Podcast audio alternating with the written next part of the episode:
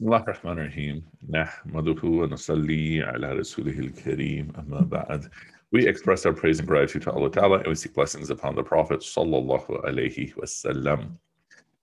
Okay, so we've been having some discussions uh, about about knowledge, and some of those discussions are going to be continuing through to today, inshallah, and probably for the next couple of classes.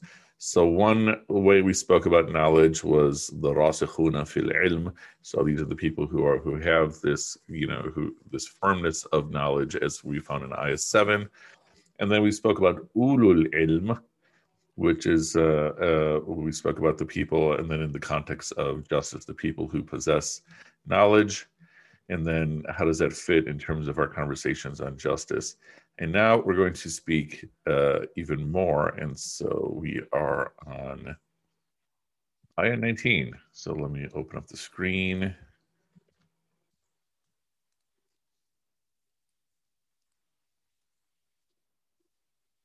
So again, nod, let me know you can see the, the screen. Okay.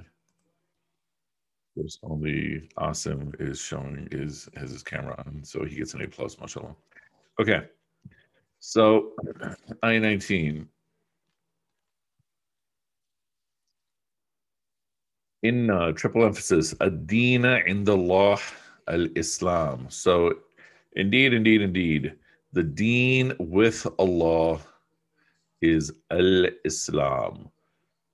Dun, dun, dun. Okay. And then whoever parts from this of the people of the book,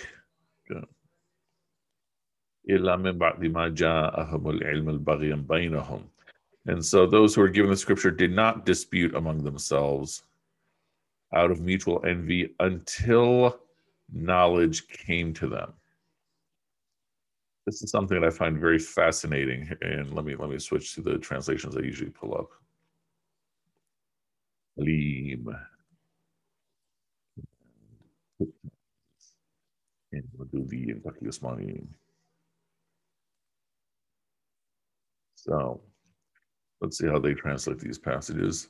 Purely the recognized religion, the side of Allah is Islam. Those who have been given the book did not differ until after knowledge had come to them, due to envy against each other. And then whoever denies the ayat of Allah, Allah is swift at reckoning. Okay, so the first portion of the ayah, deen with Allah is al-Islam. And so uh, how do we commonly translate deen? We commonly translate it as as religion. But think of the idea of religion as a modern idea. Okay. And and so I have to clarify what I mean by this that the idea of religion as we think of it is often this belief system a person has within the nation state structure. So we have deen as religion. And so the emphasis there is usually on your beliefs as well as how you organize. And if you think of, of our society, so ours is a is a very consciously secular nation. But the secularism in America operates differently than the secularism in France. And the secularism in France and America operate differently than the secularism in Turkey, although Turkey, I'm speaking especially prior to Erdogan taking power. And so if you think about it in our society, what are the big components of a religion? Uh, you'll have some sort of beliefs, you'll have some sort of house of worship, you'll have some sort of pastor type figure. Where does the word pastor come from? Well, awesome. Does it have something to do with shepherding?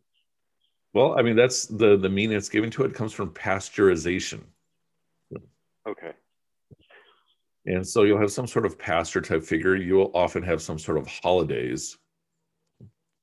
You may have some sort of costumes whether we speak about women in Islam covering their hair or priests wearing a different outfit according to the seasons. But fundamentally, all the different religions in the American secular system are forced to fit the same mold. And so I want you to think of two analogies to think of the different things that we call religions. One is to think of each religion as a different type of bird. And, and so one religion might be more like a chicken, one religion might be more like a peacock, one religion might be more like a hawk, one might be more like an eagle. Whichever is which, the key point that I want you to think about is that each of these birds has more or less the same features, but they are very different animals. So if you understand that analogy, where each religion is sort of like a different bird, what we're saying is that in a secular system, all the birds are forced to fit in the exact same shell. But if they were allowed to stretch their wings and those which fly would fly, then they have different purposes right? You'll have an eagle or a hawk flying, where you have a peacock who may not be flying as much, but is showing its own beauty with its flowers. You'll have a chicken, you know, which is hanging out and then providing food. But the point is that all these birds have a different function. So now let's take that analogy a step further. Rather than think of each uh, thing that we call religion as a bird, think of each religion as a different planetary cosmic uh, uh, entity. So some religions are more like a galaxy. Some religions are more like a supernova. Some religions are more like a solar system.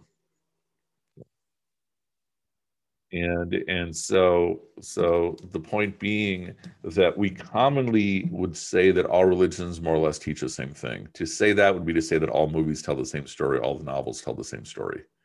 Which, if you're in the most loose sense, sure in the sense of saying, yeah, and all novels basically have some character and some characters going through some time may or may not have some conflict you know, by the time we get to the end. Done. Right? Or if we say all religions uh, uh, basically have the same uh, a focus, usually we fo- start focusing on the golden rule. But I'd like you to think of all these different religions literally as different planet or uh, interplanetary, different, uh, um, you know, heavenly bodies now, when we are translating the word deen itself and we're translating the word religion, they are similar. Okay. So if you think of the toy Legos, what is it that makes Legos Legos? They all stick together, right? And so part of the idea of religion is is essentially what brings people together.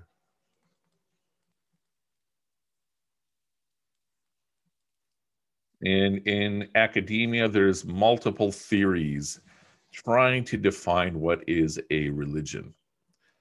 And, and all the theories have their shortcomings, but usually there is something superhuman involved. Whether it is the supreme being or whether it is just, you know, other deities or ghosts or what have you. Now, when we're speaking of deen, really, really getting into the word deen, we're talking about a system of interaction.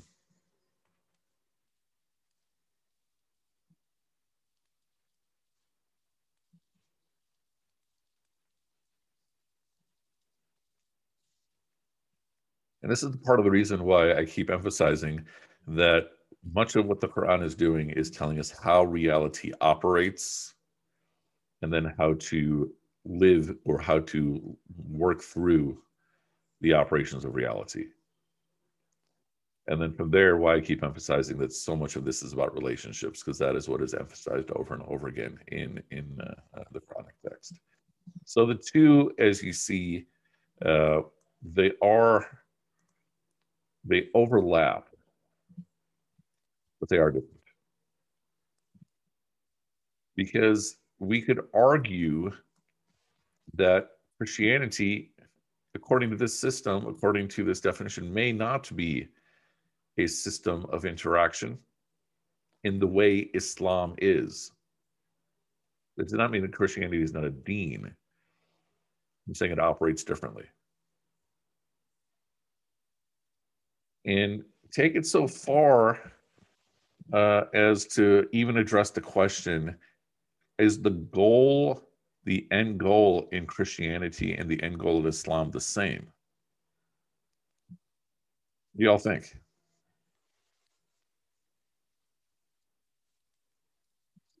Or let's make it easy first. What is the end goal of of, of islam or of a muslim? Paradise. So yeah paradise pleasure of allah avoiding hell It's- any and all those things It's the same. It is same. okay Any your thoughts anyone want to argue that it's not yeah awesome go I, I so I think that in Christianity, God takes a much more passive role uh, in the day-to-day life of Christians than than what we than the way we practice at least. I'm I'm not sure about the goals, but it feels like if the if the uh, object of worship is more passive, then the goal must be different, right? Well, this is this is what reason. this is this is what we think as a Muslim. Is the Christian thing the same way? I, sorry. okay uh let's uh, uh angie and then adnan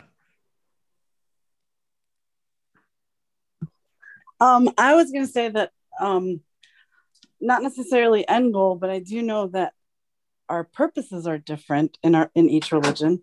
Like ours is cl- Islamically, it's clear that our purpose is to take care of this, um, you know, world, and like that's why we were created. Okay. But Christians, as far as I know, but I don't, you know, anyone correct me, is not necessarily that um purpose. They're they're um you know they I, I I don't see that that's ever been like specified as like the purpose. Okay. So then the goal is, you know, I would say some sort of like maybe reward for that purpose Yeah. and then Christianity I wouldn't know. I would say it's different. Okay, so let's talk about uh, why we are in the world. So this is related to to Angie's point. In Islam, why are we in this world? Anyway. to worship. Uh, even more simply than that, why are Adam and Eve, peace be upon them, in this world? Ya'budun. So you mean Allah get to worship. Okay. So to, to know be, Allah. To know Allah to be Allah's Khalifas. Yes, there you go. That's the word I was trying to remember. right?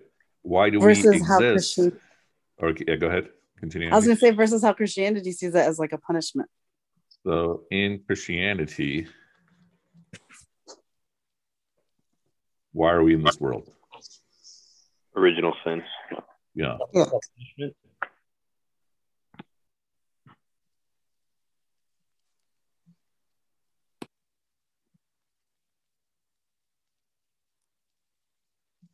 As punishment for Adam and Eve, the original sin. Right. And and here, uh, of course, you know, we we would have details in terms of the different denominations and sects in terms of Islam, Christianity, Judaism. In Judaism, why are we in this world? to establish uh, God's kingdom. Or So that would be a secondary reason or responsibility in Christianity as well, right? We're in exile. Same original story, or the same core original story. In Buddhism, why are we in this world? Buddhism, there seems to be a lot more variation, and then Hinduism, there's even more variation. Because we haven't achieved nirvana yet. Yeah. For Buddhism. You're part of the a part of the cycle.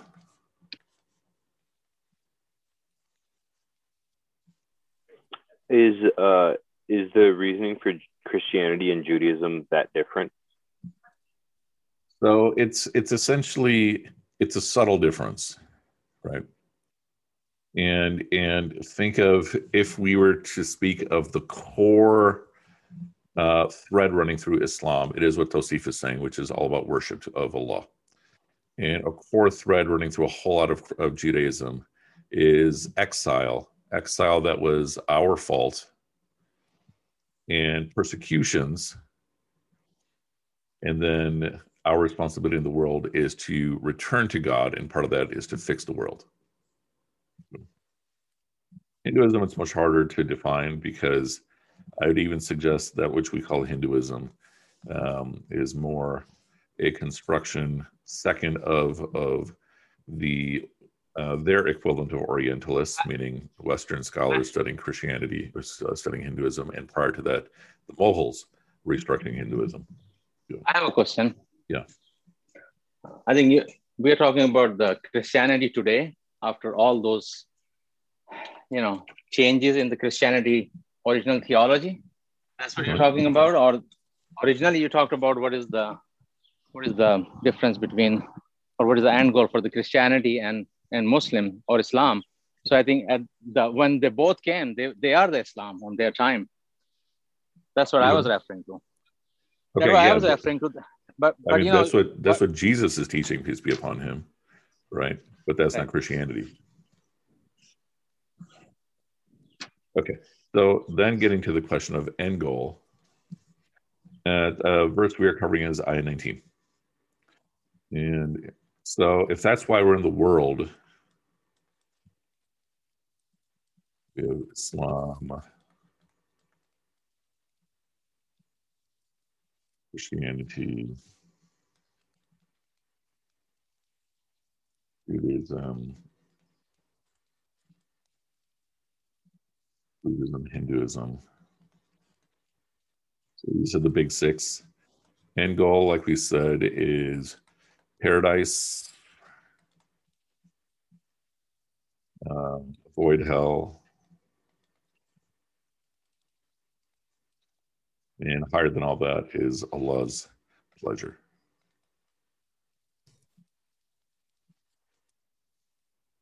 What is the end goal in Christianity? Salvation. So salvation would be the answer for all six of these. But what is salvation in Christianity? It is eternal life.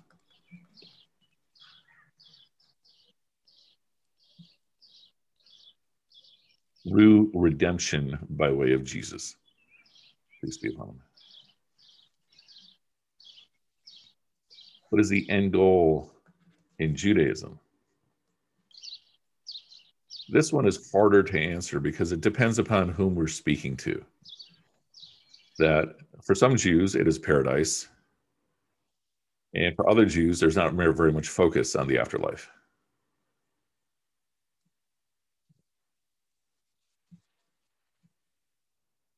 So I'm going to put paradise. So, but wait, for Christianity, eternal life, eternal life in heaven or hell, right?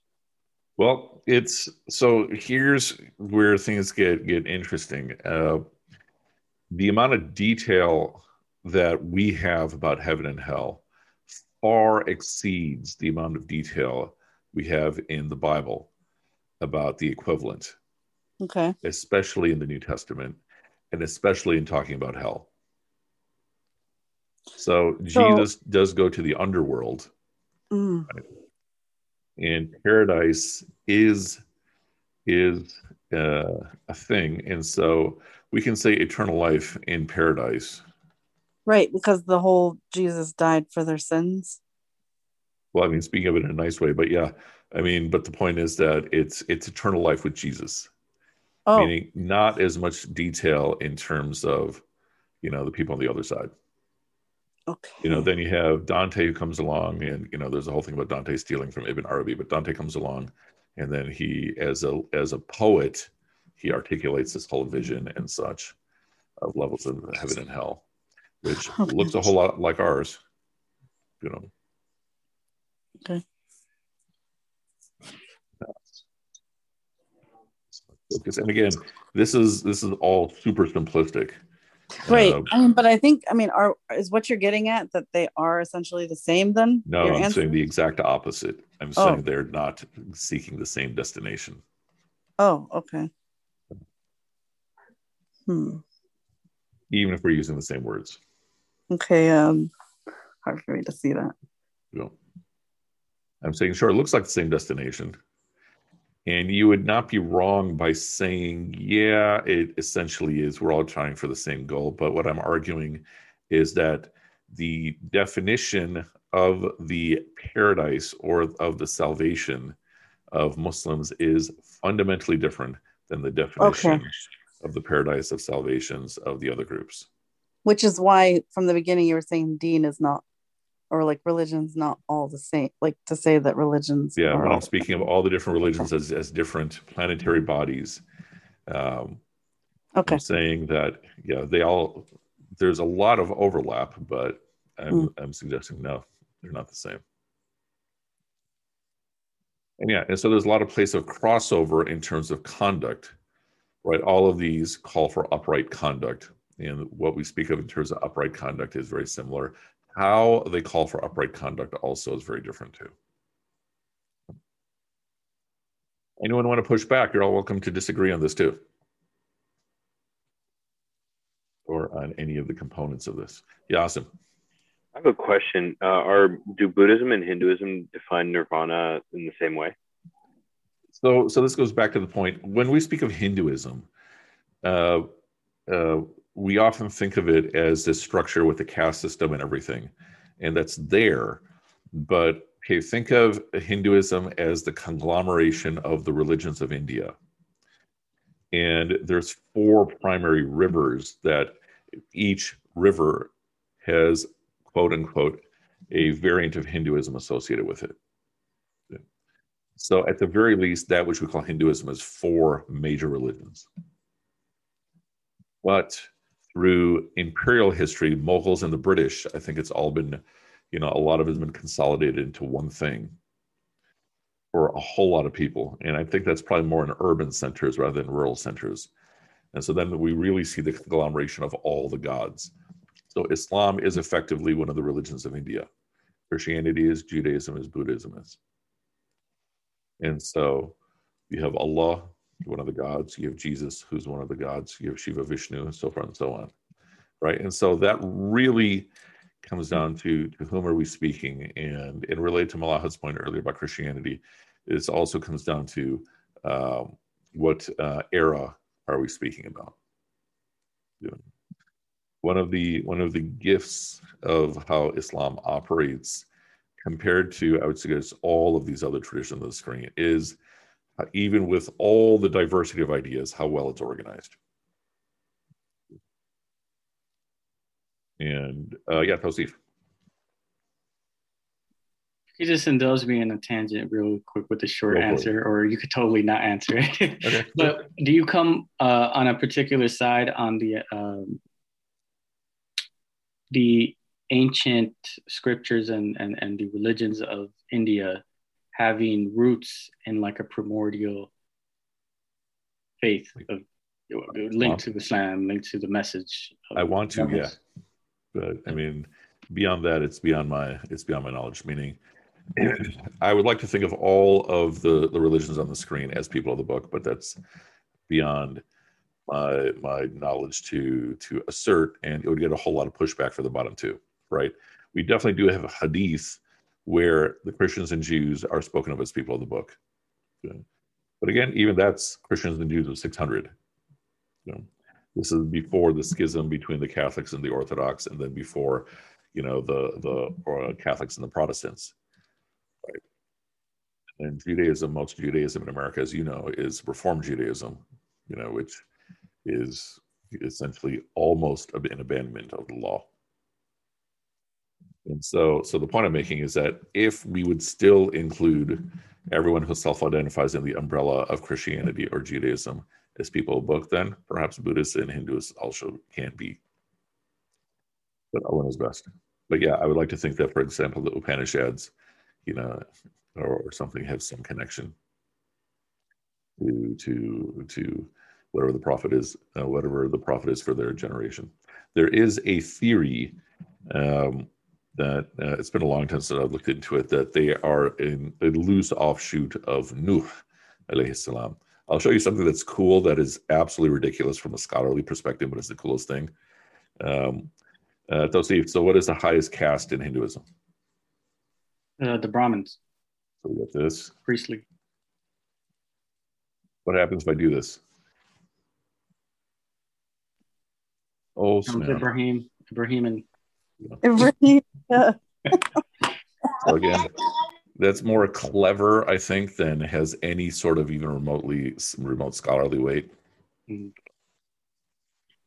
So again, so the point that I'm raising for consideration is is in the way I'm trying to describe every religious, all these big religious traditions as their own planetary bodies. One is like a solar system, one is like a galaxy, one is like a nebula, so forth and so on. Think of of these religions then as using a lot of the same vocabulary in English, but not necessarily uh, doing the same thing, but more in our society being forced to take on the same roles. I mean, even at Loyola, there are, uh, you know, we'll have a chaplain assigned to each dorms, and I think that's how it is for for you, uh, Tausif at, at Georgetown, mashallah, and uh, and and so I will be the chaplain for a particular dorm, whereas this other dorm will have our our, our Jewish life director, and these other dorms will have Catholics at a Catholic university, at a Jesuit university, you know, which especially emphasizes the point that a lot of these roles are have been moved to become interchangeable. Uh, Stephanie Mirza, this is also a good point because that's also one of the theories behind the name Ibrahim, that it is sort of like Abu Rahim or Abu Rahman. Well, it's not going to be Abu Rahim, but uh, it's connected with that. And so, absolutely. Okay, and so yeah, awesome. It could be sort of like the the, the Virgin Coast thing. So, uh, uh, let me just go through the questions, and then we'll go back to the ayah here in just a second. Can you explain the relationship between Deen as the definition you gave and the Day of Judgment? So I feel like we've sort of answered that. Uh, Asim? Yeah. So the first being Khalifa, okay, Dante, um, uh, and yes, Stephanie Mirza says, I would agree with Christians view eternal life as Jesus, with Jesus as the end game. Abdullah Mirza, what about min ahl al kitab? Is that even a further level of generalization and a larger umbrella, not just the people of the book, but those who come from them? That works for me. And so, how do we answer most of these questions? Fundamentally, it's the mixture of what's handed down and how many people buy into the idea. So, next question. And this we've already touched upon a bit.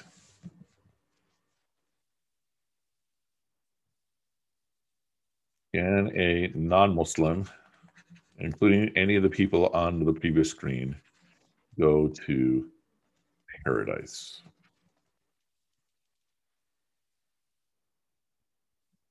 How do you answer this question? And Sure. I, okay, let me let me Yeah. take care of the first column. Okay, yes, no, and then maybe so. Okay, Yes. so we've done that. up to God. Okay. Uh, let's see. Stephanie Mirza is saying yes. What else? How about you all vote? How many people vote yes? And okay, and I'm just speaking of a general sense, not in the sense of you have someone who's been murdered. Someone, let's say the case is you have someone who's lived a life of 80 years old and they die as a non Muslim and they've even been exposed to Islam. Oh, snap. Okay. Yeah. Okay, Sadia. Yeah, that's that's the answer for everything in the, in the entire history of the world. Same with Malahat's answer. Okay, okay. Uh, Imam Ghazali would give 75% chance of a person to go directly into uh, heaven. I mean, go to heaven uh, keep going. of the non-Muslims. Okay, you, you can And just there is a- in there. Yeah, give some more. Yeah. Yeah, there's Yeah, a there's a book. There's a whole book on that, right? The Yeah. fate of other religion. Okay, so let's see. So so uh Asim says yes, Yasmin says yes, Tosif says yes, Noor says maybe, Adnan says yes because we cannot limit God's mercy. Uh yes, with all his mercy. Uh Iqbal. Yeah, so uh, I would add here that uh, this is a possibility where an individual may be living in the most pious of Muslim monotheistic people, and still that guy is not able to, you know, uh, accept Islam. Even then, he can go to, uh, he can make it. And the reason I'm giving it, he may have some questions that none of those people around him are able to answer him. And he just says okay uh, i mean i have my reason. I didn't get it. Okay. So so related to what Tosif just posted you're saying maybe the person has been exposed to islam but not sufficiently. Okay or not uh, appropriately or not in a healthy way okay? And your thoughts? Nobody wants to say no?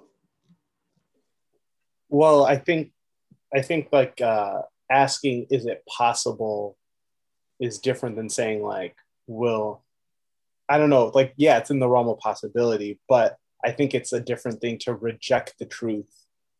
Okay. And, and you know go to hell than like somebody who i don't know it just depends you know or somebody who's just trying to get close to god but doesn't do it through islam okay okay i think those are very different situations all right uh, awesome. Um, it's also a question of how we're defining non-Muslim, right? A person because, who does not self-identify as Islam, either secretly or openly. Right, but but Islam is. Uh, are we defining Islam as 1400 years old or as old as time? Okay, someone who self-identifies as Christian, Muslim, uh, Christian, Jewish, Hindu, Buddhist, etc. Okay. Need your answer? It's still yes. Okay. Uh, Allah gave millions of loopholes to get to heaven. My answer changes to maybe if we replace can with will. Okay. If we change it to will, Tosif, why does it change? Well, that's uh, just we don't have that knowledge. That's certain. That that that knowledge is with Allah, and He will decide. Um, So, so what is the truest answer to the question? The truest answer to the question is that Allah is going to treat everybody fairly. So that's the truest answer to the question. Uh, the answer, wherever I position myself on this screen, however, is more of an indication of what becomes my responsibility. Meaning, if I say no, then I'm obliged to do that one.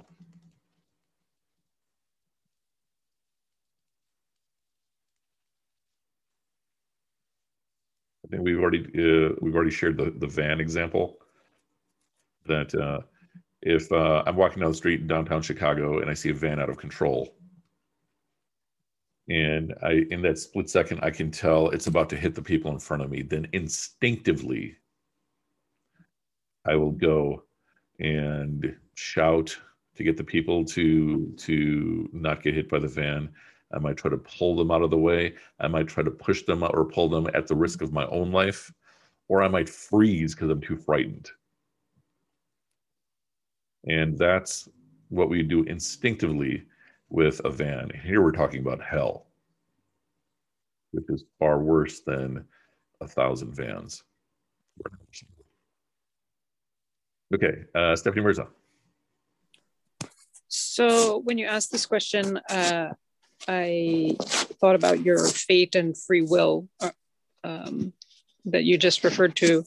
Um, and I think our position about how we act is different than what we um, may believe to be true Yes. So we should operate under the assumption that they're not going to go to heaven, but we have the hope that they will. Okay, that works. Anyone, anyone else thoughts on this?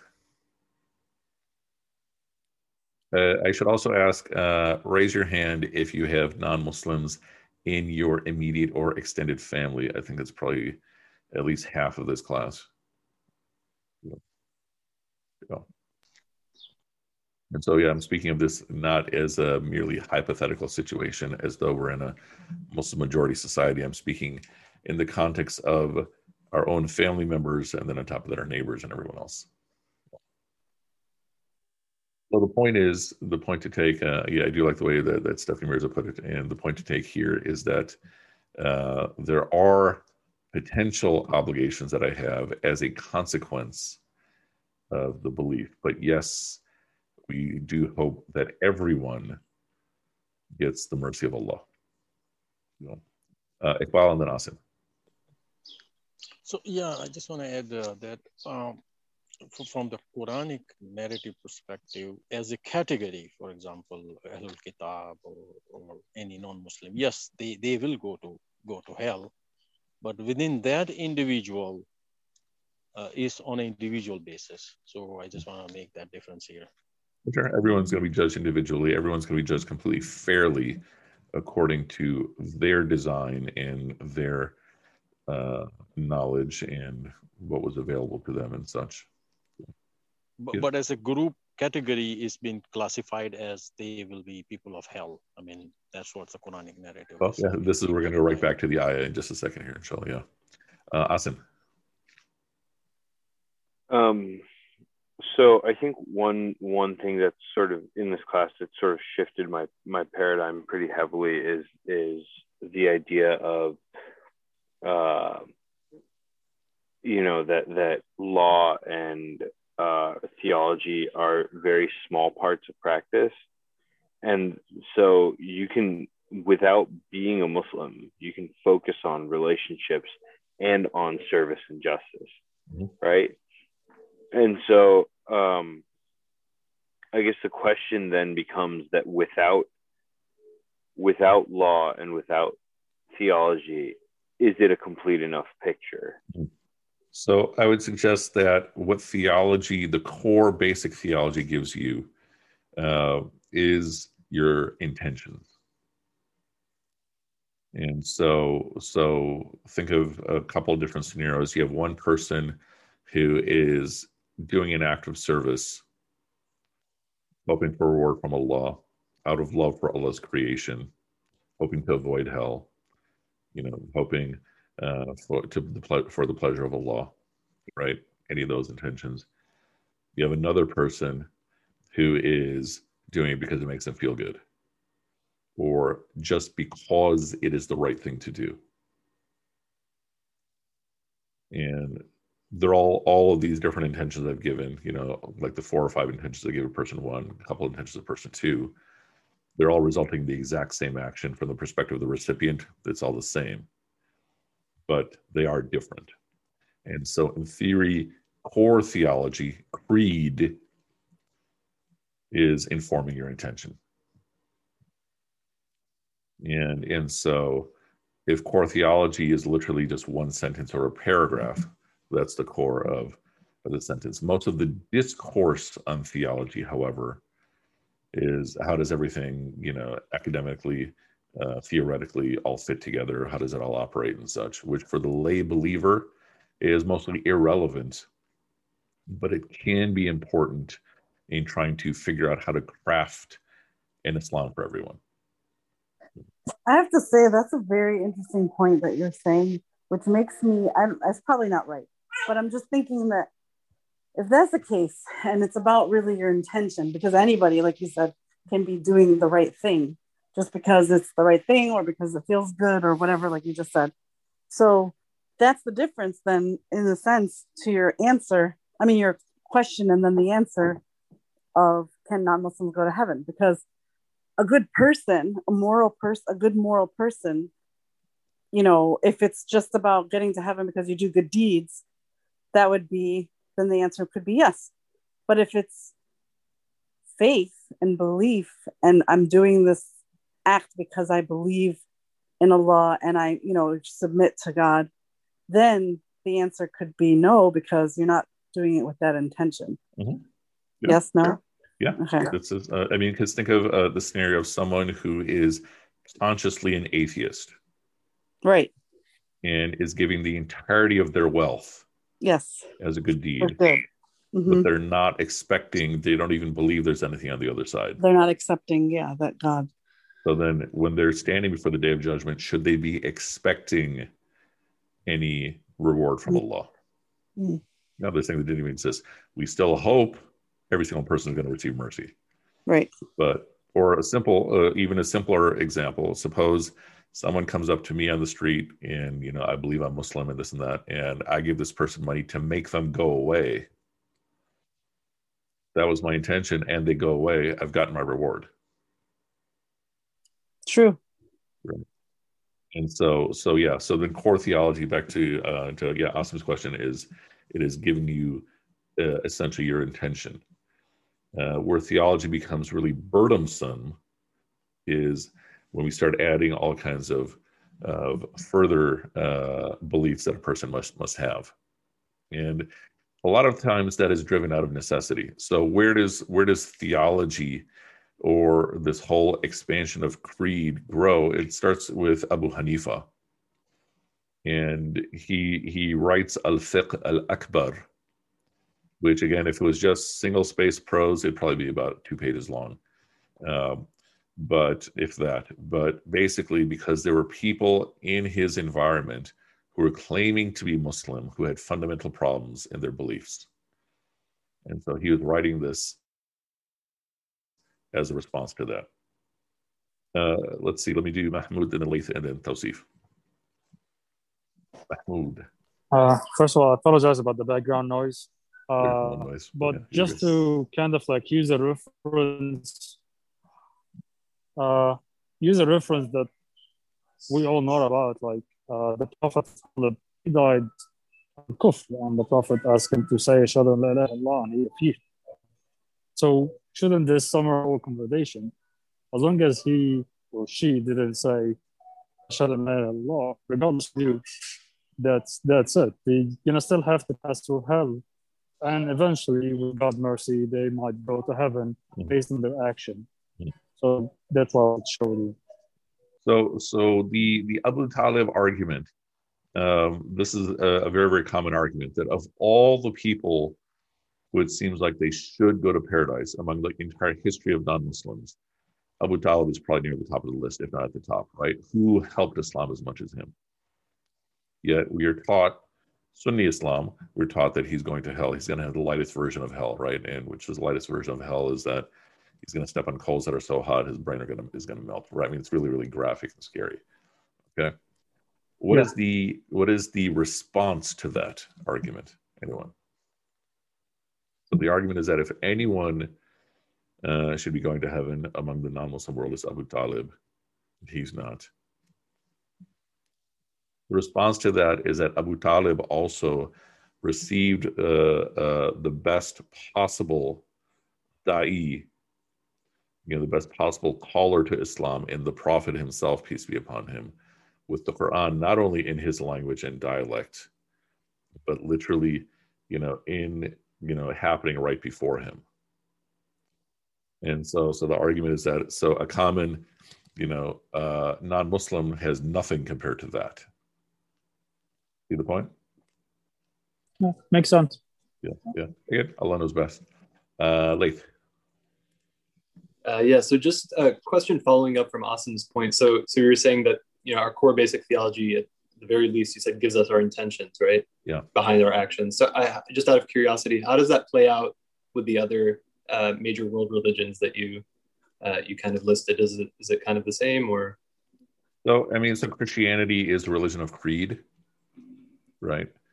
Uh, Judaism does not seem to give nearly as much emphasis on, on creed uh, as much as the connection to the community and then actions from there. So Judaism is, has a lot more focus on things that we would call ethics and such. Uh, Buddhism and Hinduism seem to organize much more differently. But, yeah.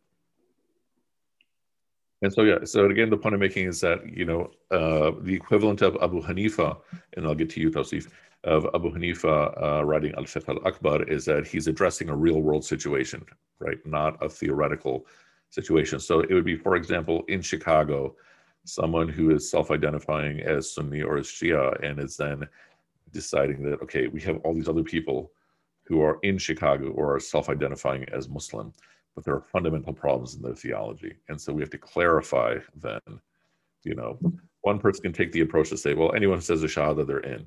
Okay. But in the case of the Nation of Islam, God came in the form of the man, of a man, Master Fard Muhammad.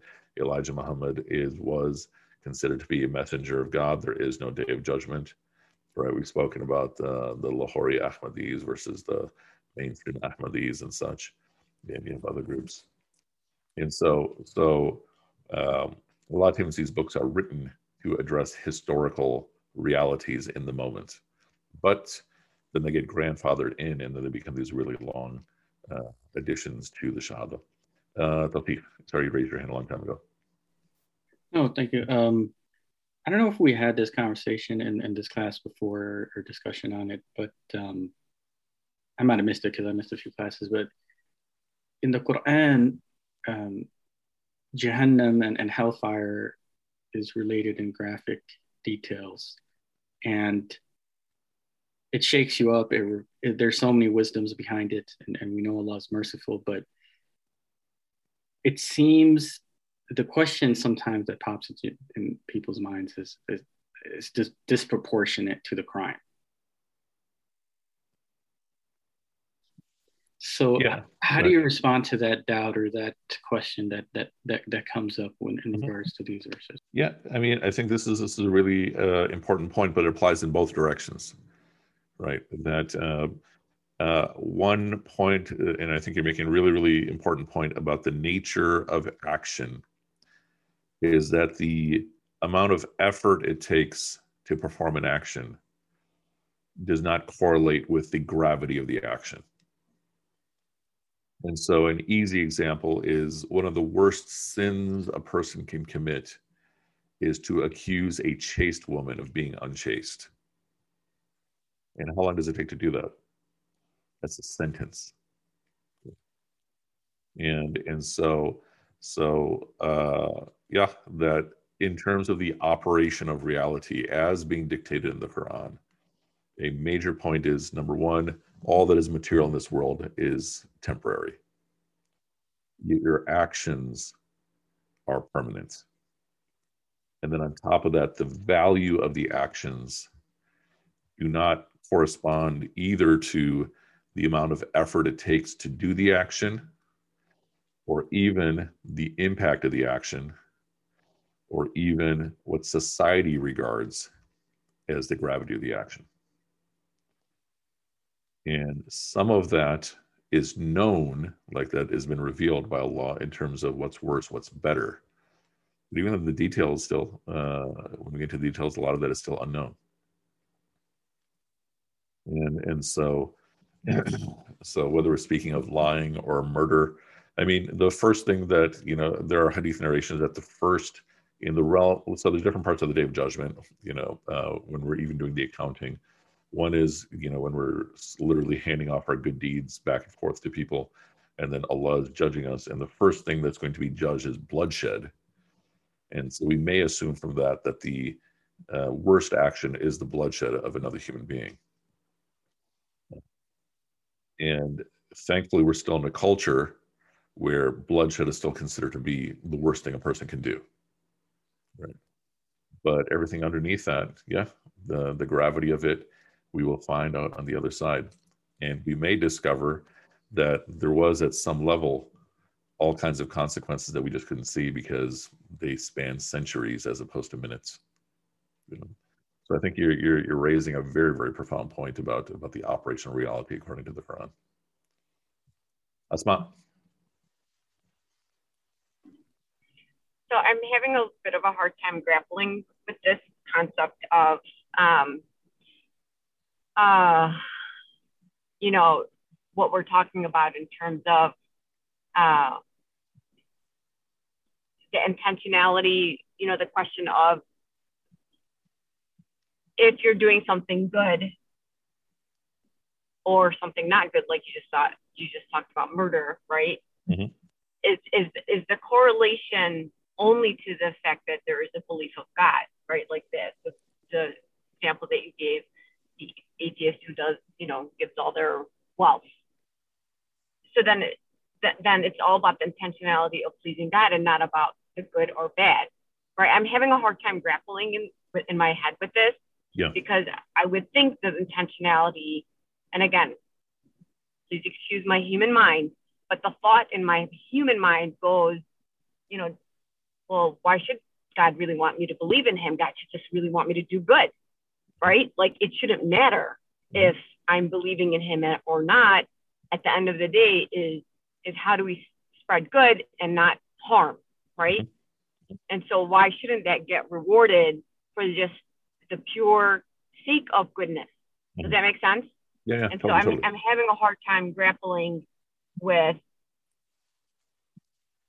perhaps my you know my priorities are off then it Mhm. not about good or not it's about the tawheed of Allah subhanahu wa ta'ala and that's all that's really important Mhm, and mhm. what is it that you know I, I'm I'm struggling a little bit Oh yeah, absolutely.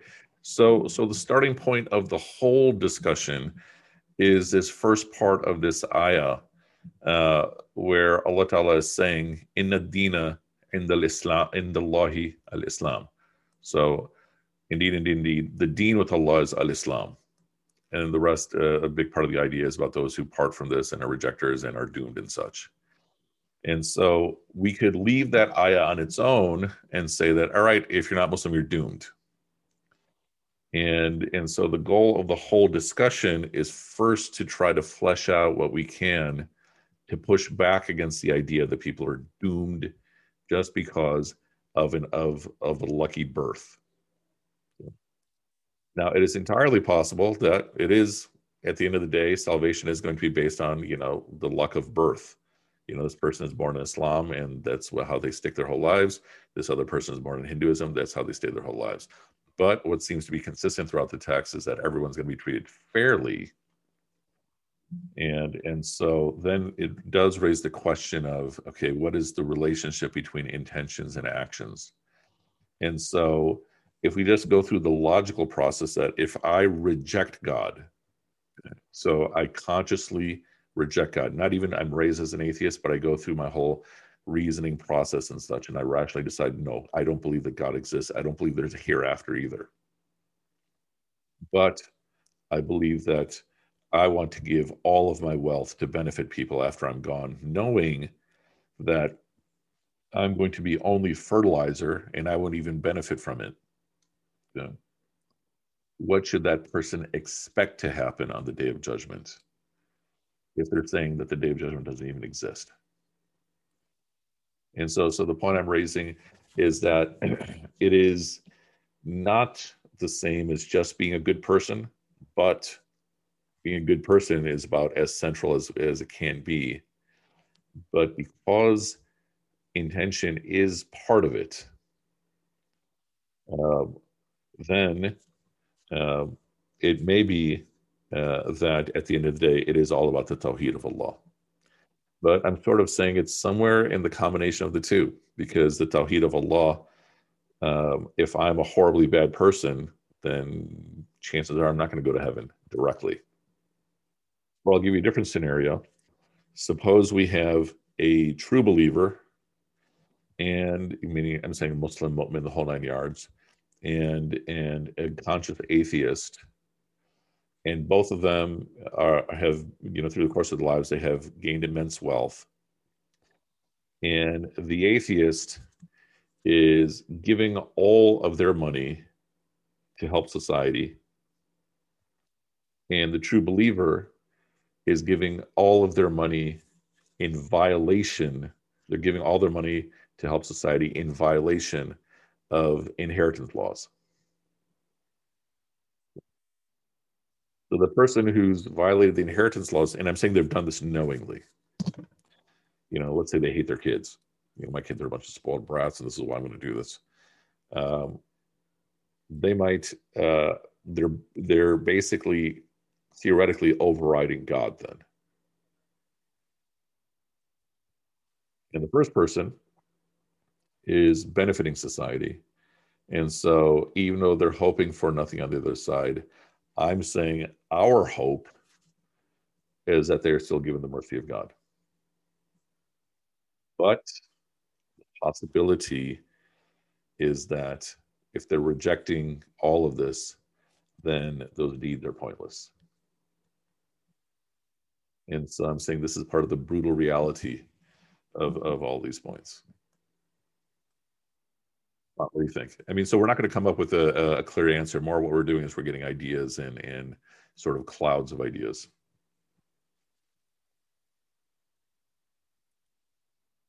Or we can get back to you. Uh, yeah, I'll still, I mean, it's, I still have to, yeah. I, I think I need to still work on it a little bit or a yeah, lot bit. Um, just I'd because I think it's again, it's it's about, you know, it's so hard to shut off my human mind, which I completely recognize is is limited in, in its understanding. Um, and, and reconcile that even if that and yes i get like you know we pray that it's allah's mercy i get all that but there's yeah. almost a part of me that just says you know no like why it you know whether that person believes in god they created a net effect of such goodness mm-hmm. right like it's just it's really hard for me to grapple mm-hmm. um the, but isn't that constructs. but i'll i'll keep working on it. Isn't that the point of what uh, i forgot what mahmoud brought up like that I mean one of the Talib. yeah one of the biggest helpers right? Didn't accept so well, which I didn't realize I didn't even think about but yeah. So I mean and Sadia. It's harsh oh yeah Sadia. Sorry I forgot that my hand was raised. Um I'm thinking so I'll probably okay. wait. Yeah. Okay sounds good. So i mean so finishing off the point uh, where can we where again do we land? We're still landing at allah is definitely going to treat everyone fairly on the day of judgment. What is also interesting is that what seems to be a pattern in the text of the quran is kufr is often synonymous with bad character and so, who's definitely going to hell, according to the Quran? Someone who rejects, consciously, willfully rejects. But even then, it seems as though there's some connection with with uh, bad character, and then hypocrites. In the Hadith literature, it's a little bit more categorical outside of that uh, regarding people of, of other traditions and such still a lot of this is, is a big question mark. And so we had to have today's whole discussion just to talk about the opposites, you know, and then we can wrestle more with the ayah tomorrow. Uh, Tosif, were you just raising your hand? I was just going to say, I did hear there was a view that Abu Talib, at least among Sunnis, that he's also not going to hell, or that he's going to be uh, rescued from hell eventually, uh, and that there's a level of hell that turns green and all of that. And yeah, I mean, uh, it's uh, all of this is even when I'm calling it a Sunni opinion, it's uh, more majority opinion. And I don't know about the the the, the green part, but yeah, I, I do recall uh, an opinion that not only did uh, is Abu Talib going to go to paradise, but that Abu Talib also did become Muslim, right? In Shia tradition, he became Muslim, but in majority Sunni tradition, he did not. But yeah, Allah knows best. And I also want us. The reason I asked all of us, you know, how many, you know, how many of us have non-Muslims in your in your immediate and extended family, is because I don't want us to look at this as some theoretical, abstract discussion.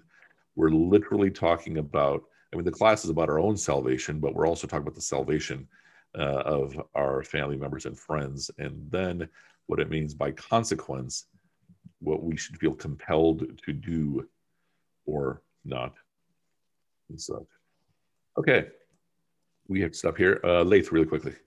Oh, just yeah, quick. So just from that um, slide that you had up regarding like what our corresponding action to be to our beliefs about whether or not a non-Muslim can go to paradise. What's I mean, so I get it. So no, then we're obliged to call them. Maybe yeah. then we would also say we're obliged to call them. What's the appropriate action for yes? So if I if I honestly believe Islam is offering something more, something better, in the same way that I would call someone to a better diet, I would be calling people to Islam right? If I truly believe that, that what I have, what has been given to me, is better than what you have, then I should want you to have it. well, in, in the same way we look at a fitness routine, a diet, a car, etc., etc. Okay, very good. Beautiful, inshallah. سبحانك اللهم وبحمدك نشهد أن لا إله إلا أنت نستغفرك ونتوب إليك. May Allah tell a word you all. I actually have to, it's already six o'clock. Wassalamu alaikum wa rahmatullahi wa barakatuh.